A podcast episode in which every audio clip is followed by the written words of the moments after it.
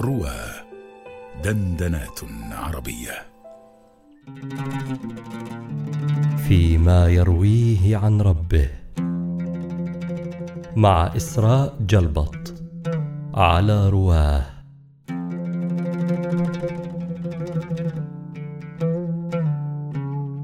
عن عبد الله بن عمرو بن العاص قال رسول الله صلى الله عليه وسلم إن الله سيخلص رجلا من أمتي على رؤوس الخلائق يوم القيامة فينشر عليه تسعة وتسعين سجلا كل سجل بمثل مد البصر. ثم يقول أتنكر من هذا شيئا؟ أظلمك كتبتي الحافظون؟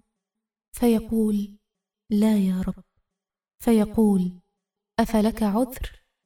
فيقول لا يا رب. فيقول بلى. إن لك عندنا حسنة فإنه لا ظلم عليك اليوم فتخرج بطاقة فيها أشهد أن لا إله إلا الله وأشهد أن محمدا عبده ورسوله. فيقول احضر وزنك. فيقول يا رب ما هذه البطاقة مع هذه السجلات؟ فقال إنك لا تظلم. فتوضع السجلات في كفه والبطاقة في كفه فطاشت السجلات وثقلت البطاقة فلا يثقل مع اسم الله شيء.